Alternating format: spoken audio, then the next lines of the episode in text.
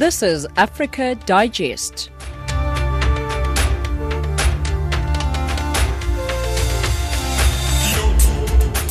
Good evening and welcome to Africa Digest. You're listening to Channel Africa, giving you news from an African perspective. We're broadcasting to you from our studios in Johannesburg, South Africa, and we're online on www.channelafrica.co.za. My name is Samora Mangesi, driving the show with Jwelani Tulo, Tracy Boomgard, as well as Neto Chimani. Some top stories on Africa Digest at this hour. Former Congolese warlord to appeal the 30 year term handed by the ICC for war crimes and crimes against humanity. The Gambia files a historic lawsuit in the International Court of Justice seeking to hold Myanmar accountable for state sponsored genocide against its minority Muslim population. And in economics, Rwanda looks to Zimbabwean mining professionals to cover a skills gap. Lastly, in your sport, Rafael Nadal's bid to end the year as world number one faltered with a straight set loss to Alexander uh, Zverev at the ATP finals. But right now, let's uh, cross on over to the news desk. Here's Jwalani with your latest news bulletin. SABC News, independent and impartial. From an African perspective. Thank you, Samora. Good afternoon. Unknown gunmen have killed six farmers near Tanzania's southern border with Mozambique. This comes amid growing concerns over Islamist militants in the area. The ambush on Tuesday night is the latest in a spate of execution style attacks in the area since 2017 that have so far killed more than 100 people.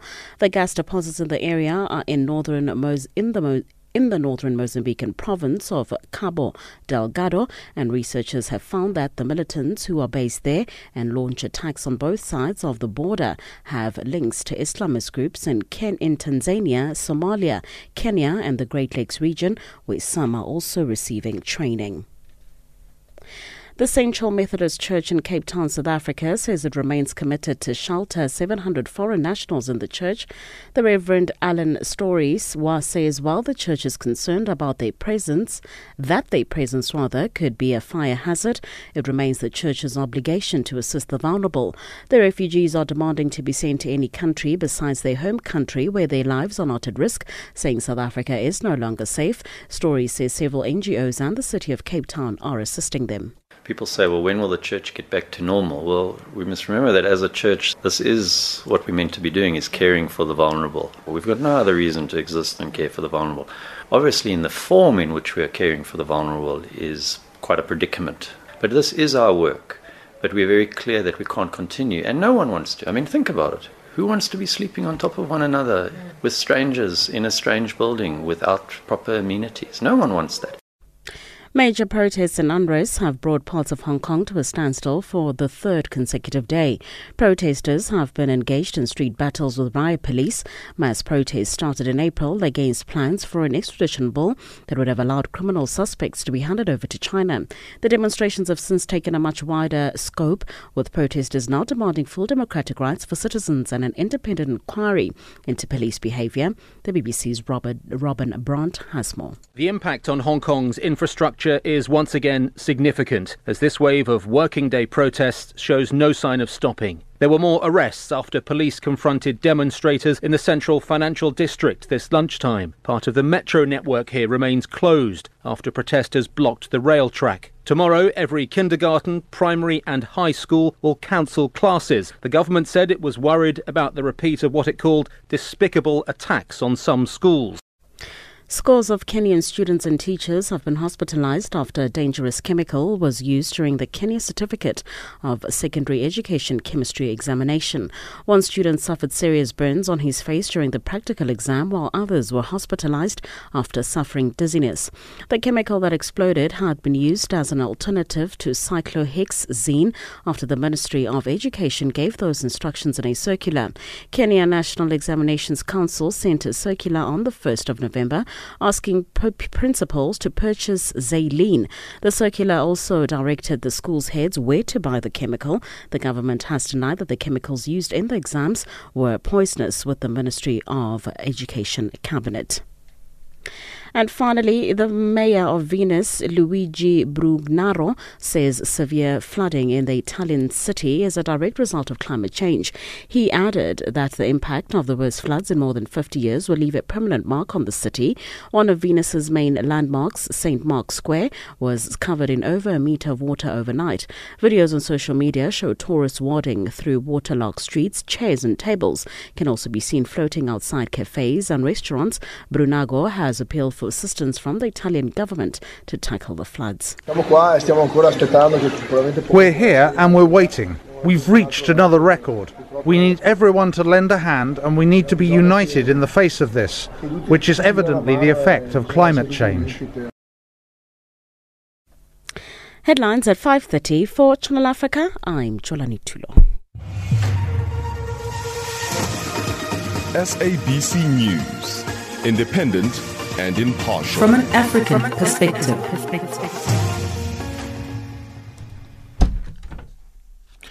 The former Congolese warlord Bosco Ntaganda will appeal the 30 year term handed by the International Criminal Court, the ICC, for committing war crimes and uh, crimes against humanity.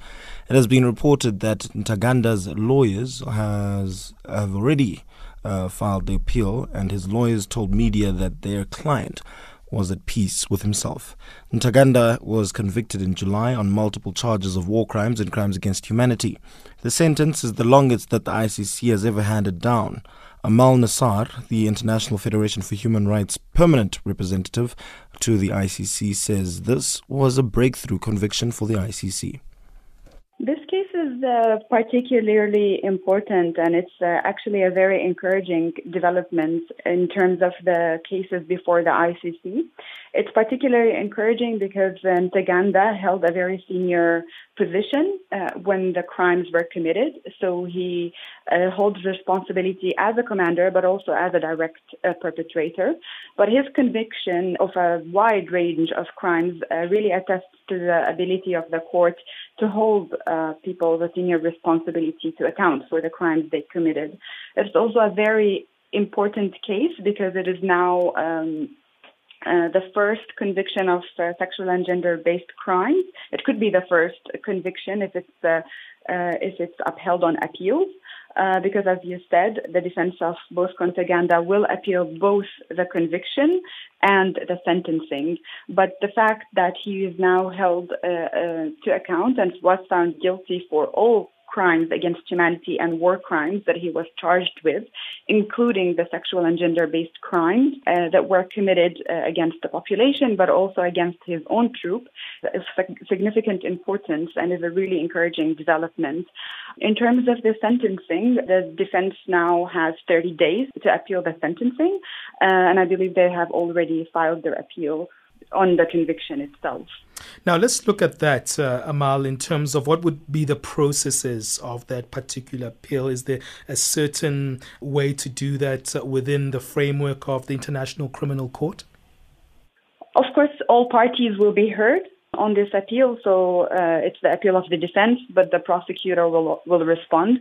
Very importantly, the victims' lawyers will also provide their observations because their interests are, uh, of course, affected. So all parties will be heard on the issues that the defense identifies in their appeal, uh, and then it is up to the appeals chamber to decide uh, whether they are convinced by the defense or not. Uh, and so once all arguments are heard, it is up to the judges at the appeals chamber to uphold the conviction and or their sentence uh, or reverse them. Mm. And of course, we don't know exactly the timeline um, of, of how uh, how long that will take. Uh, so that we will have to wait and see. And that was Amal Nassar, the International Federation for Human Rights permanent representative to the ICC, speaking to Benjamin Mushatama. The Gambia has filed a historic lawsuit in the International Court of Justice in The Hague, seeking to hold Myanmar accountable under international law for state sponsored genocide against its minority Muslim population, known as the Rohingya. The suit also asks the court to order Myanmar to cease and desist from all acts of genocide, to punish those responsible, including senior government officials and military officers, and to make reparations to the victims. For more on this, Channel Africa spoke to Alison Smith, Director of International Justice Program at the No Peace Without Justice, one of the non governmental organizations that are supporting the initiative. It is a very historic case, uh, and there's a, there's a few reasons for that. I mean, we are supporting the initiative um, for two main reasons. The first, of course, is that we would like to see some form of justice uh, for the Rohingya victims of the genocide being committed by Myanmar. But we're also supporting it because we we really welcome and applaud the initiative taken by the Gambia, a small state uh, that has no no involvement in this situation uh, of the genocide that's being committed in Myanmar. Really, you know stepping up and saying there's a crime here being committed and we think it's wrong and we will do what we can to prevent it and to, to find accountability for it. So it's mm-hmm. really it's the first time that it's happened uh, at the International Court of Justice under mm-hmm. the Genocide Convention and uh, we really just want to support the Gambia as much as we can. Now, has this lawsuit, Alison, uh, been endorsed by the Organization of Islamic Cooperation, uh, with the large majority of them, of course, uh, uh, being the Muslim populations? That's right. Yes, we understand the the um, Organization of the Islamic Cooperation has endorsed this initiative. You know, it's been the subject of many discussions within the context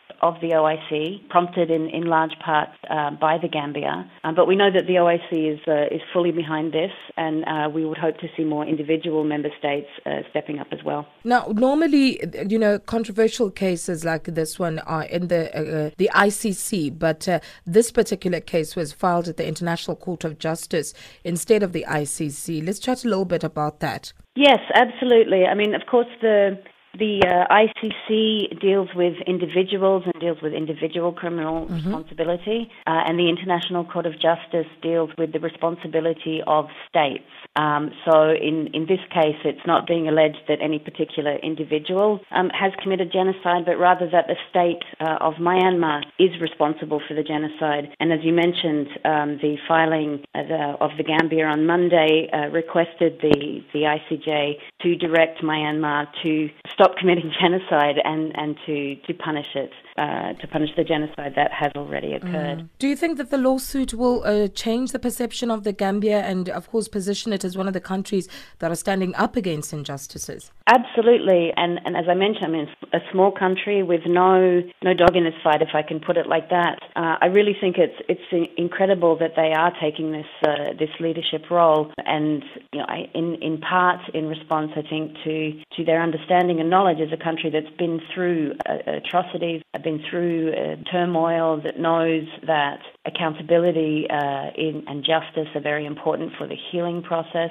Um, but also, you know, there's a lot of uh, people from the Gambia uh, who are, if I can put it like this, big in the international justice world, who have worked on, on genocide in other countries uh, and have, you know, witnessed firsthand just how awful that can be, and uh, and are obviously determined to, to stop it happening anywhere. And uh, finally, um, when are the court proceedings expected to begin?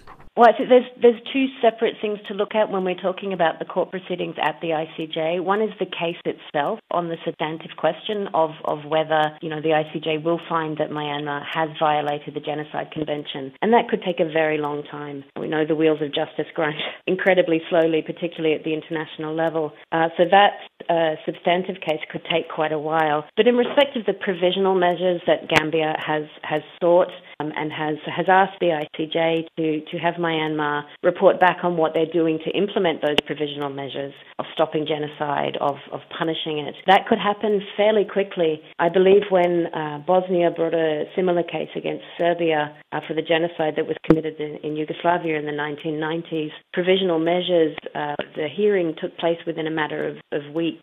So it could, the provisional measures could come through quite quickly, and we, we of course hope that they do. That was Alison Smith, Director of International Justice Program at the No Peace Without Justice organization, on the line from Brussels in Belgium, talking to Zikona Miso. Across the globe, every second, there's always a breaking story. What we want to achieve is a healthy and vibrant economy which can ensure full employment to our people. The government concurs with the views of the Black Economic Empowerment Council report that it is now necessary to make our policies on black economic empowerment more explicit.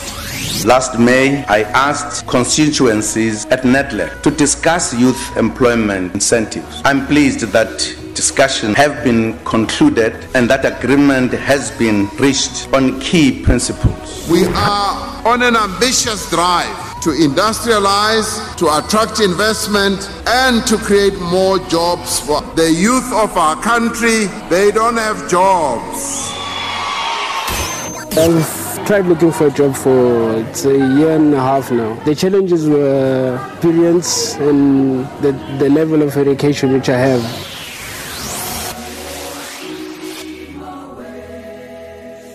Channel Africa. The South African Parliament has paid special tribute to the Springboks for winning the 2019 Rugby World Cup.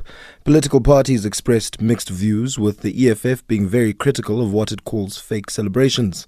The three time Rugby World Champions won the Webb Ellis Trophy in Japan about 10 days ago. It is the third time that the Bokke have won the, World, the Rugby World Cup in the last 24 years. Our parliamentary correspondent, Mercedes Besent, tells us more. ANC Chief Whip Pemmy Majodina says the Springboks' victory has enabled South Africa to bury segregation. Opening the debate, this was Majodina's message. The whole nation is celebrating. It is jubilation to us all as a nation. We have come a long way. It's been an uphill battle, going through difficult struggles as a nation. Today, it makes us proud to bear segregation through the victory of the Springboks after thoroughly trouncing the superpowers of rugby. iinkunzi ebezigquba zikhonya zodwa kwisibaya sombhoxo DA Chief Whip Natasha Mazzone says the Springboks rescued the country from what she described as a frighteningly low point. Mazzoni has praised the Bokke. I had the extreme honor of meeting some of the team when they started their South African tour here at Parliament, and I was immediately struck by two things.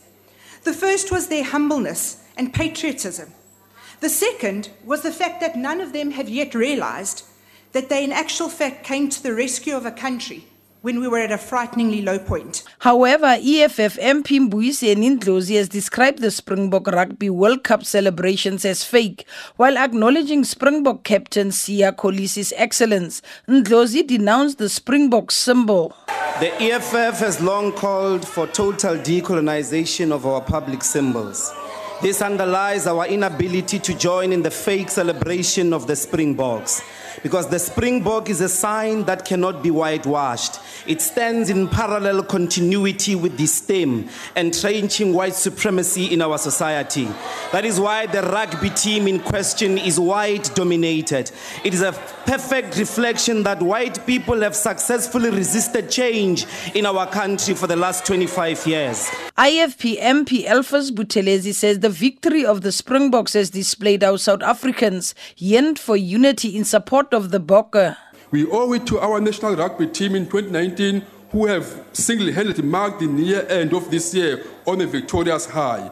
We have seen in the past few days alone how many South Africans yearn for a moment to come together and unite in their support behind our national team and wave our flag patriotically and with enthusiasm, as we all could once again say, we are proudly South African. Eloise Jordan from the Freedom Front Plus says one of the single greatest achievements of the Rugby World Cup has been the Springbok team's ability to display how it can unite in diversity. Siya, Faf, Bongi, Eben, Lukhanyo, RG, Pieter-Steph, Mapimpi, Kitshoff, Coach Rassie, and the rest of the team have proven that if we work together, listen to each other, respect each other's differences, and build on our strengths rather than our weaknesses, we can win. UDM leader Bantu Holomisa Ahmed Shaik Emam from the NFP, the ACDP's Kenneth Meshoe, ATM leader Vuyo Zungula, Willie Madisha from COPE, and the AIC's Lulama Ntshayisa all paid tribute to the Bokke.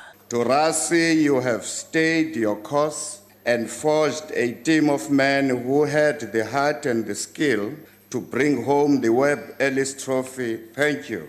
To the Springbok management and support personnel, we say a job well done. Without you, our boys would not have been able to perform as well as they did. To Siya and the rest of the team, you have captured this nation's imagination. Thank you for raising our hopes and making us proud. The one thing that we all forgot on this day was hatred. We forgot about race, we forgot about gender. We all came together as a united South Africa, standing together behind our people. Amabokoboko has just become the pride of our nation. As we chanted and sang in unison, we marked an, an important era in, in our nation. So, Springbok, we want to thank them for everything.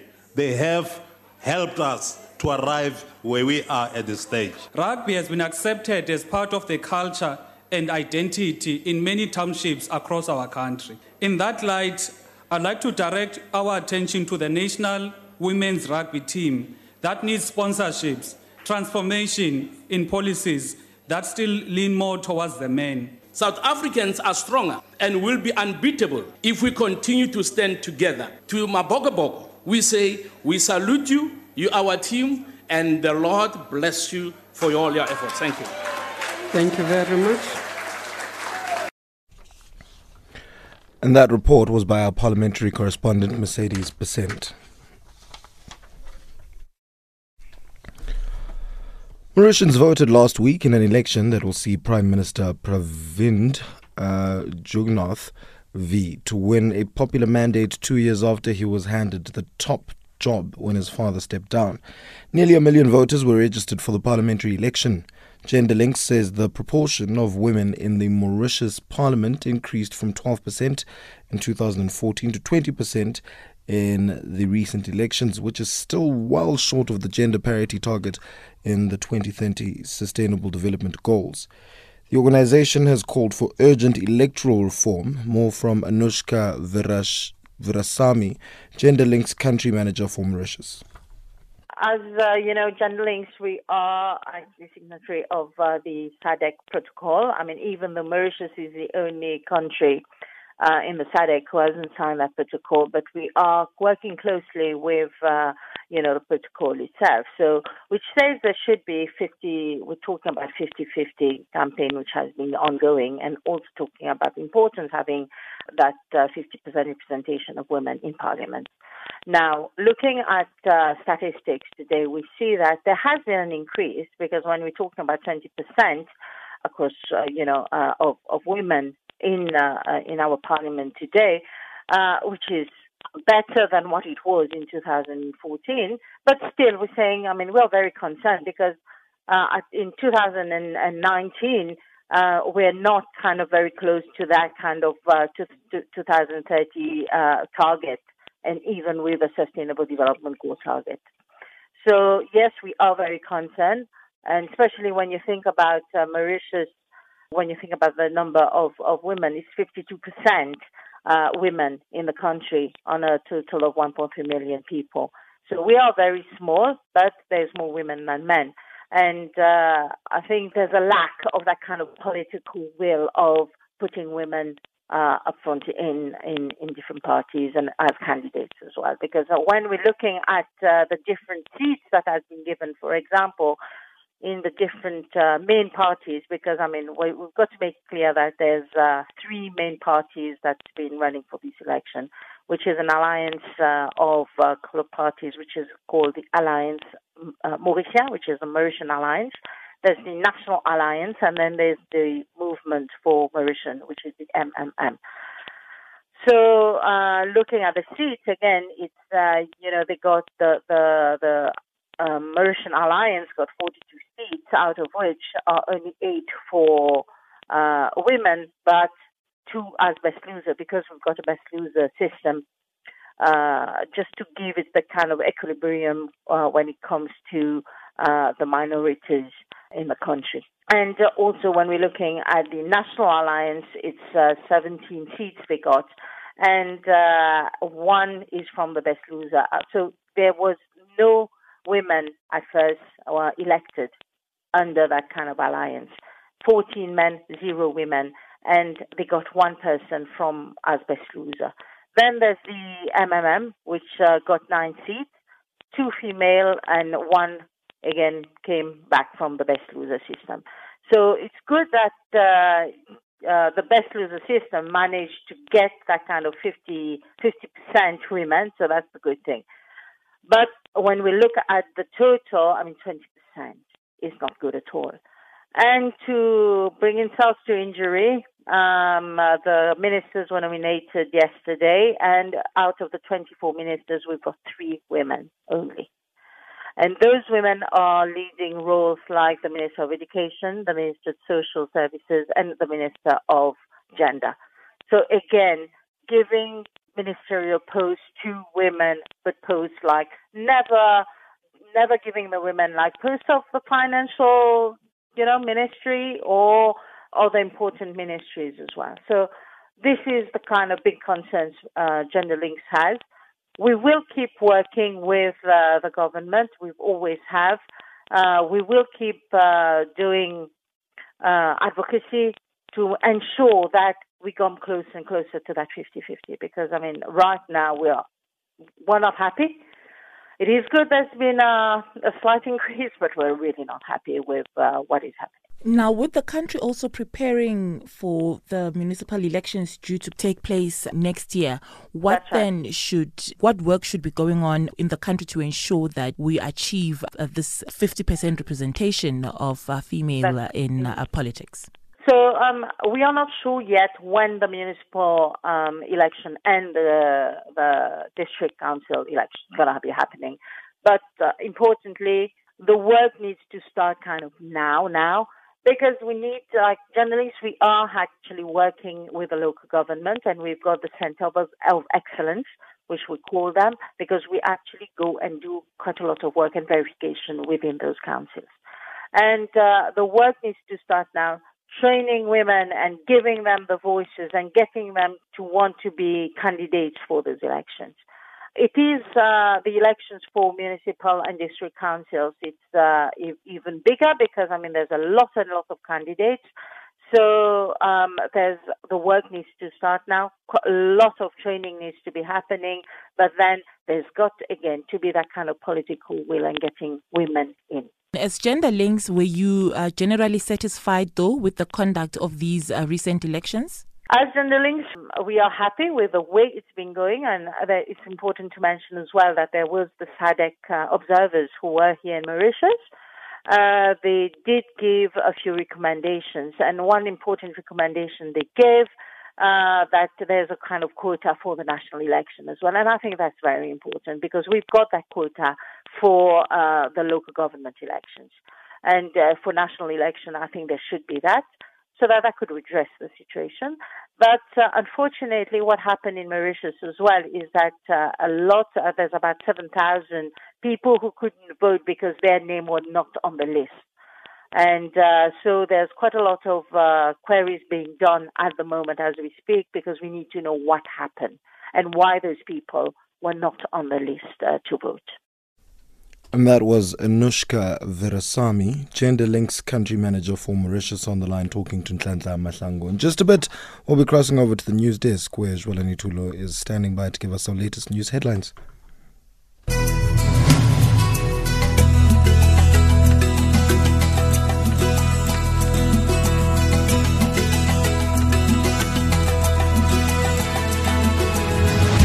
Just a reminder Spotlight Africa, a feature program that showcases and highlights African issues from an African perspective, can be heard every Wednesday at 1000 hours UCT, with repeats on Wednesday at 2000 hours, Thursday at 300 hours, and Sunday at 1300 hours UCT. Listen to Spotlight Africa, a program that interrogates issues from an African perspective. Spotlight Africa.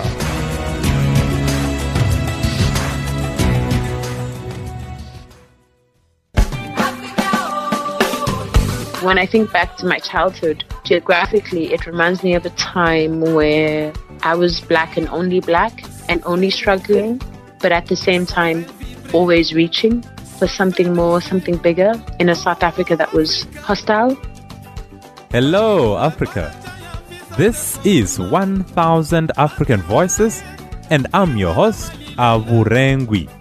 Join me on Channel Africa every Thursday morning between 8 and 9, and on Saturday and Sunday morning between 9 and 10. Rise, Africa, rise. Channel Africa, the voice of the African Renaissance. And now it's time for your headlines. Here's Jwalani Tulo. SABC News, independent and impartial. From an African perspective. Thank you, Samora. Making headlines, unknown gunmen have killed six farmers near Tanzania's southern border with Mozambique. The Central Methodist Church in Cape Town, South Africa, says it remains committed to shelter 700 foreign nationals in the church. And finally, major protests and unrest have brought parts of Hong Kong to a standstill for the third consecutive day. For Channel Africa, I'm Jolani Tulo. SABC News, independent and impartial. From an African perspective.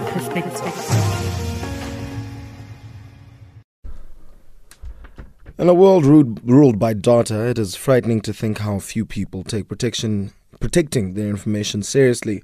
While it has become easy to share everything from your email address and mobile number to more sensitive things such as your ID number and other personal details, what are the consequences of not safeguarding your data? The answer to this and other questions uh, is going to be brought to us by Trent Odgers, Cloud and Hosting Manager at Africa at uh, Veeam.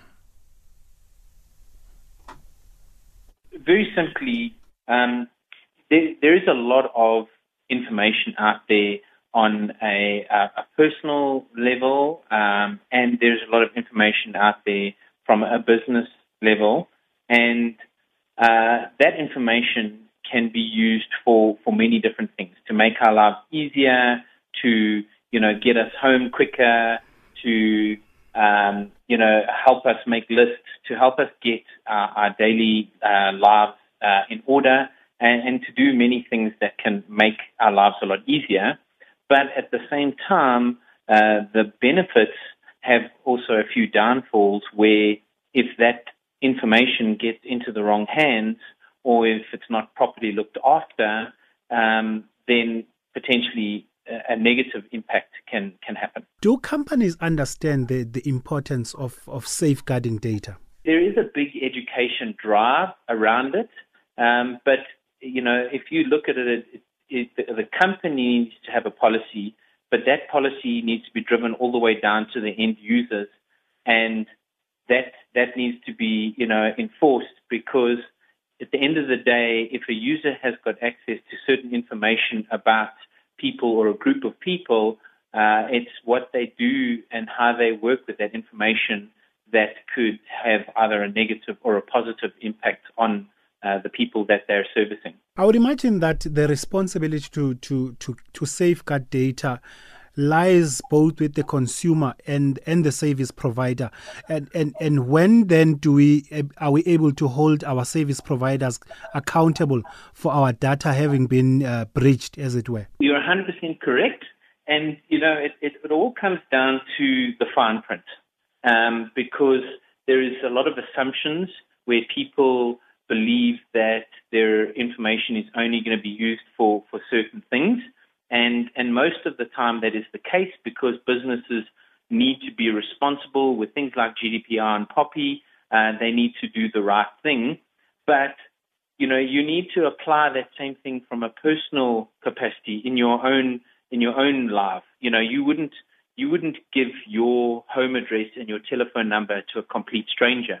And, you know, in that same sense, you know, there's a lot of people who think that they've won the lottery when they didn't enter it, and then will hand certain information, certain people that certain information.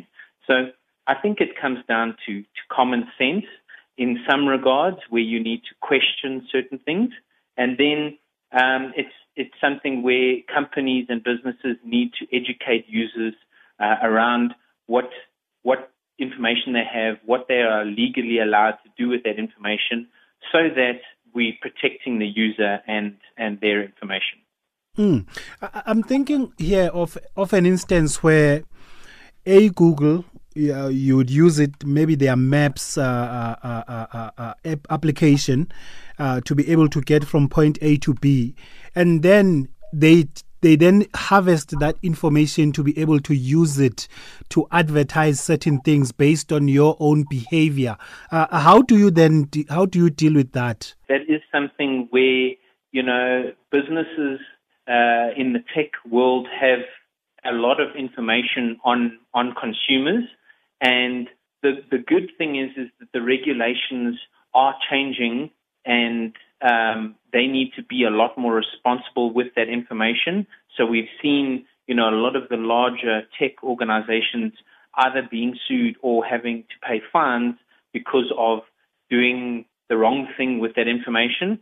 But I think it's also around the user also understanding, you know, what it's all around pros and cons. You know, a lot of people are very happy with um, a particular um, platform, uh, understanding them a bit more so they can market uh, more directly to them.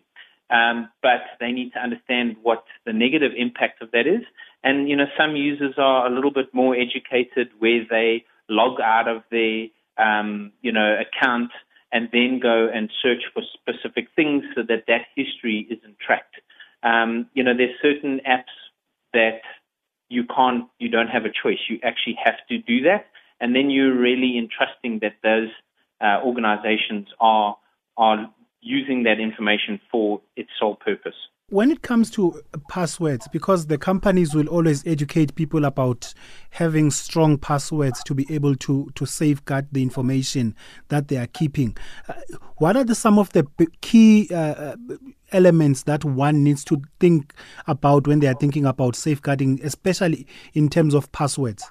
You know, you need to think in you know in the mind of the criminal, and um, if somebody's trying to access your information uh, they're going to apply the logical things like your names, like um, dates of birth, all of um, that kind mm, of stuff. Mm, mm. So it's it's around you know adding a bit of complexity and not going with the traditional ones, uh, and and it's also around um, you know certain business information and a lot of personal information around multi-factor authentication, where you don't just rely on a username and password and that is Trent Odgers, Cloud and Hosting Manager Africa at Veeam, Veeam on the line talking to Leander Maume. Gender activists say the representation of women in parliament in Mozambique saw a decrease of 2% points uh, in October's elections. They say although Mozambique has one of the best performers in the Southern African Development Community, the SADC region, the failure to achieve gender parity in these elections is a serious setback.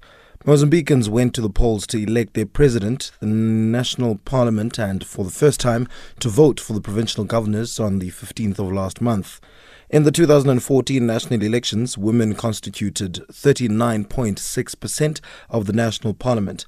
The proportion of women in the national parliament in 2019 is 37.6%, representing a fall of 2 percentage points compared to the 2014 elections. More from Alice Banze, Gender Links Lusophone Director. Mozambique, although of course it's one of the countries within SADC and the, in Africa or in the world, we expected that uh, after so many work that has been done, that has been going around, we thought that at least we could uh, uh, meet or hit, uh, in that case, uh, the parity, gender parity, according with the commitments signed by the SADC member state of states, including the Mozambique member states. Uh, but after so a long process of interview, of campaign, and then uh, the voting process, we could say that uh, um, the process uh, went well, but the, the exactly um, aim that we are targeting, which is to see at least Mozambique moving up to the 40% uh, of representation of women in parliament, we realized that this we failed from the preliminary results that we have, because those are the results of the Commission of National Commission of Election, but we are still waiting the final final confirmation of these data from the Constitutional Council.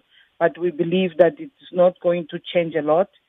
We realized that we went down, decrease on about uh, two percent compared to last year, where we had 38.6% representation of women in parliament. And this year, we're from the data we have, we have 37.8%, meaning, meaning that we went down, we decreased by 2%. This is a, it's, it's a concern based on what we are expecting to see happening, although we still believe that the numbers may change but this also is one of the reason the reasons we got to that uh, level. It's because within the three main uh, parties uh, represented in the parliament, uh, we have the ruling party, which managed to beat as a party on its own, managed to beat the 42% on 184 seats. They managed to put uh, seven to allocate 79 seats for women the main opposition party, which is uh, Renamo, on the 60 seats they had, they allocated only 15 seats for women. But the last uh, opposition party, which is the Mozambican Democracy Party, or out of the six seats they had on parliament, they allocated zero seats for women. So this also contributes for this decrease compared to the last, uh, the 2014 uh, general election where we had uh, a uh, hundred um, women in the parliament making it uh, 40%, and this time we're having only 94%. But we are still uh, working to see uh, when the cabinet, as the government will still form its uh, people, it may fill in the gaps, and also as they replace a few people until the announcement of the final final results. We also hope that at least we could uh, continue not decreasing in two point percentage, or but at least to maintain on the 39 or 40 percent as targeted or for the provision when we started with the campaign and then preparing for these elections. Now, with the 2030 deadline to meet sustainable development goals and the SADC protocol on gender and development, what then do you think the country needs to do to meet or achieve uh, the gender parity? First, one of the things that the country is doing and will continue doing, because we only have 10 years uh, until 2030, and also all these commitments that we have signed. For in order for us not to fail, we'll continue working uh, with the political parties and uh, all of them because there are many, and in particular with these three main parties to ensure that their manifestos they fulfill with what is there in the manifestos because they do have this information in manifestos. They do have in theory, but in practice, nothing is happening. So we want to work with them. We're continuously working with them closely to ensure that they fulfill with what is there in their manifesto. Also, although the election happened, we are not stopping there. As part of their campaign, like uh, the president of the ruling party, Nyusi of Frelimo, he said that he will ensure that he will increase women in political leadership, meaning that this statement also will lead us to continuously lobby him as he forms his cabinet. He needs to uh, fulfill with these commitments and also continue talking with them. And also, we are pushing now to have at least not really uh, through the SADC protocol, through their manifestos. We are now starting to work with them to ensure that there is a legal uh, instrument on, to ensure gender parity. And we're also working to ensure that the zebra system is being uh, uh implemented in Mozambique as per the Zambia government. And we also want to ensure that not only the zebra, but they need also using the proportional representation, which is the, the one that Mozambique used, there is a space. As we organize the list, this will allow us women to get more seats because the way the list is organized, women we can say that they lose before they start even being part of this process because the lists are not well organized. So we need really to have a well organized list through the zebra system and we also need to work with them and we also need to have something legal that will, binding that will make sure that this needs to happen. So we'll also continue really working because the new electoral uh, law that has been passed in Mozambique, that uh, it's part of the local government 2018 election and the 2019, give space for parties, for political parties to have a role to play, not only through the manifestos, but also to act within the, the women league that they have and ensure that they use this capacity that they have within their parties. And that was Alice Banze, the Gender Links Lusophone Director, talking to Nhlanhla Mahlangu. Right now, let's cross on over to the economics desk. Here's Tracy Boomgard with the latest.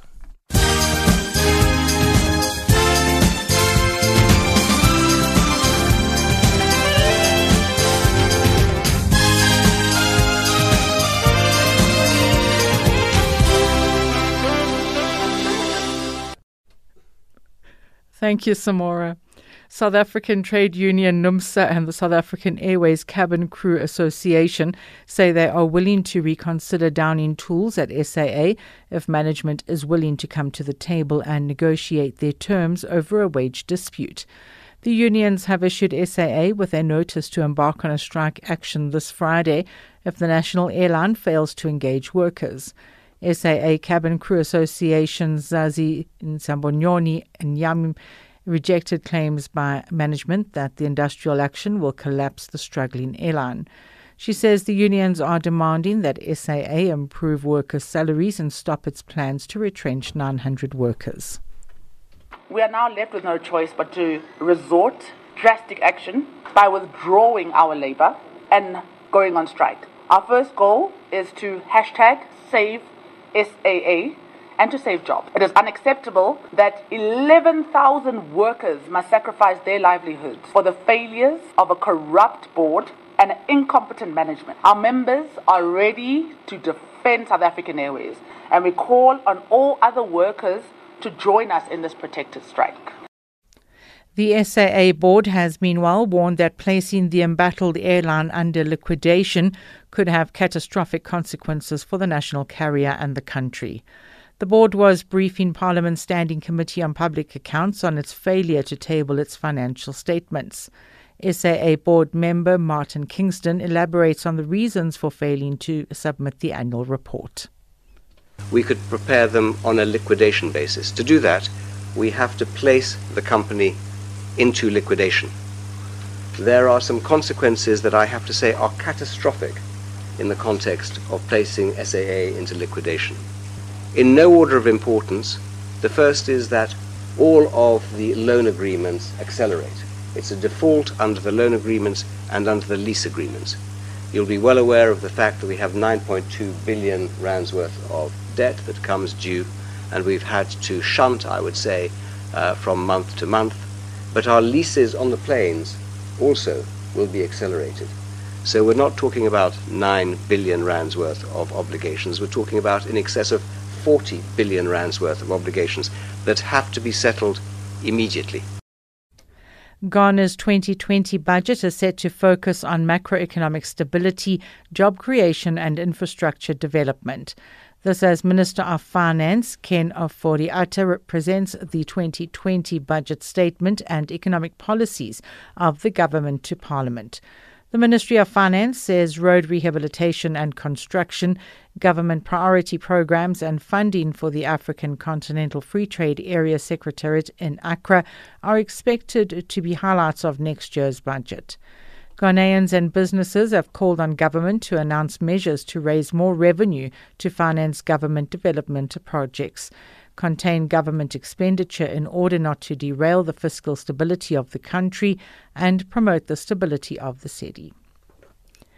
Rwanda is looking to Zimbabwean mining professionals to cover a skills gap the request was extended to Zimbabwe's Mines and Mining Development Deputy Minister Polite Kambamura at the recently held East and Central African Mining Conference, which brought together mining executives, investors, and governments. The skills gap in Rwanda is a result of the civil war that ravaged the country, whose economy is now booming. The Zimbabwean government will on Thursday discuss with striking doctors a proposal on how to improve the working conditions of medical staff. The proposal cites accommodation, food, and transport for junior doctors as some of the issues. The country's health ministry says it's working tirelessly to address the doctors' concerns. Doctors in the country have been on strike for more than two months. The US dollar is trading at 359.87 Nigerian naira, 10.76 Botswana pula, at 101.33 Kenyan shilling, and at 13.78 Zambian kwacha. In BRICS currencies, one US dollar will cost you 4.15 Brazilian real, 64.01 Russian ruble, 71.43 Indian rupee, 7 Chinese yuan, and at 14.88 South African rand. The US dollar is also trading at 77 pence to the British pound and at 90 cents to the euro. Gold is trading at $1,458 and platinum at $869 per ounce. The price of Brent crude oil is $61.93 a barrel. For Channel Africa News, I'm Tracy Bumgard.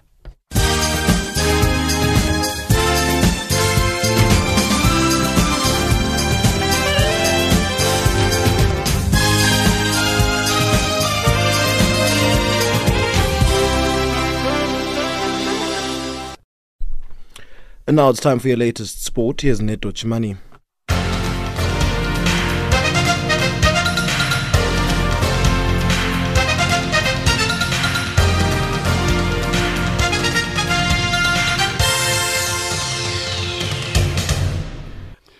Thank you, Samora. From the sports desk, a very good afternoon. Starting off with tennis news. South African tennis star Raven Klassen and his New Zealand doubles partner Michael Venus have qualified for the last four of the ATP finals in London. The fifth seeded pairing beat second seeds Lukasz Kubot of Poland and Marcelo Melo of Brazil 6-3 6-4 on Tuesday night to claim their second win of the event. Klassen and Venus will face eighth seeds Ivan Dodig of Croatia and Filip Polasek from Slovakia in their final round robin game on Thursday, but are already assured of a spot in the weekend's semi-finals. If we found a, a, formula that works for us, and um, if you can keep winning serve, you're always going to be in uh, in with a shot to win a match. And uh, pretty happy with how things went out there. We we obviously had a few sticky moments, but uh, we we survived those well, and uh, were able to cap- capitalize and uh, Mike made an incredible reflex to get the break in the second set. So uh, sometimes you need a little bit of that, but very happy. I mean, we work on all sorts, but uh, definitely those reflexes, uh, we practice those just hanging in there and, and trying not to turn around. And uh, you lose 99 out of 100 of those points, and I guess just extremely lucky that it uh, it ended up on, on that point and the ball went where it did because it could have gone anywhere. Um, so yeah, just uh, I think extremely lucky and uh, yeah, just uh, just happy to uh, be through. Slovakian tennis player Dominika Cibulkova has announced her retirement at the age of 30. She was, she was ranked as high as number 4 in the world and claimed eight career WTA titles. Other highlights included making the 2014 Australian Open final and the 2009 French Open semi-finals. Cibulkova has not played tennis since this year's French Open due to an Achilles injury which prompted her retirement. Maria Sharapova, a five-time Grand Slam winner and former world number one, is on a visit to Rwanda since last Sunday. The global tennis star, according to sources, visited the majestic mountain gorillas in Kinigi, Musanze district on Tuesday. Despite an injury-prone career, Sharapova has achieved a rare level of longevity in women's tennis, having won at least one singles title a year from 2003 until 2015. Sharapova is the latest star athlete to visit the mountain gorillas in Rwanda after Arsenal defender David Luiz last month. On to cricket news. West Indies batsman Nicholas Pooran has been banned for four T20 internationals for tampering with the ball in a one-day match against Afghanistan. The International Cricket Council, ICC, said in its statement that Pooran admitted to changing the condition of the ball after video footage was showed him scratching the surface of the white ball with his thumbnail in Lucknow on Monday. The 24-year-old will be forced to sit out of the team's T20 matches against Afghanistan in the first game of their subsequent three-match series against India. After their defeat to Paarl Rocks on Sunday, the Cape Town Blitz will be looking to bounce back against the Jozi Stars when the two Mzansi Super League franchises meet at the Newlands Cricket Ground on Thursday. Blitz coach Ashwell Prince says it is important to start on a good note with their first home game as they take on the team they beat in the opening game of this year's tournament last week. Look, it really doesn't matter who we're playing against. We need to bounce back. So, um, you know, at the end of the day, uh, it's an important game. Uh, this these kind of tournaments are all about momentum. Um, you know, and if you can get two or three on the bounce, that creates uh, a great positivity within the squad. Uh, that's what we're trying to get to. Uh, at some stage during the competition, you want to try and get to a row where you can win two or three in a row, create some um, good energy. Um, and the sooner that can start, the better. So it really doesn't matter who we're playing against. Obviously, in terms of the players, they've got a reference point from not, not too long ago. Um, haven't been up against them. For Channel Africa Sport, I'm Neto NETO Chamani.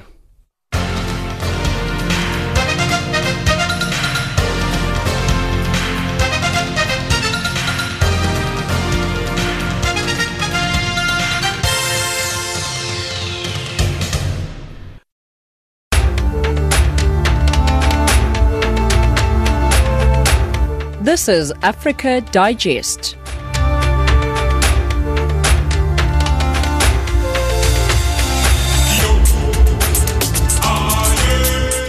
And that wraps up Africa Digest for this hour. We're back again in one hour at 1900 hours Central African time. For more comments on the show, you can send us an email to info at channelafrica.co.za or send us a WhatsApp to plus 2776 300 3327.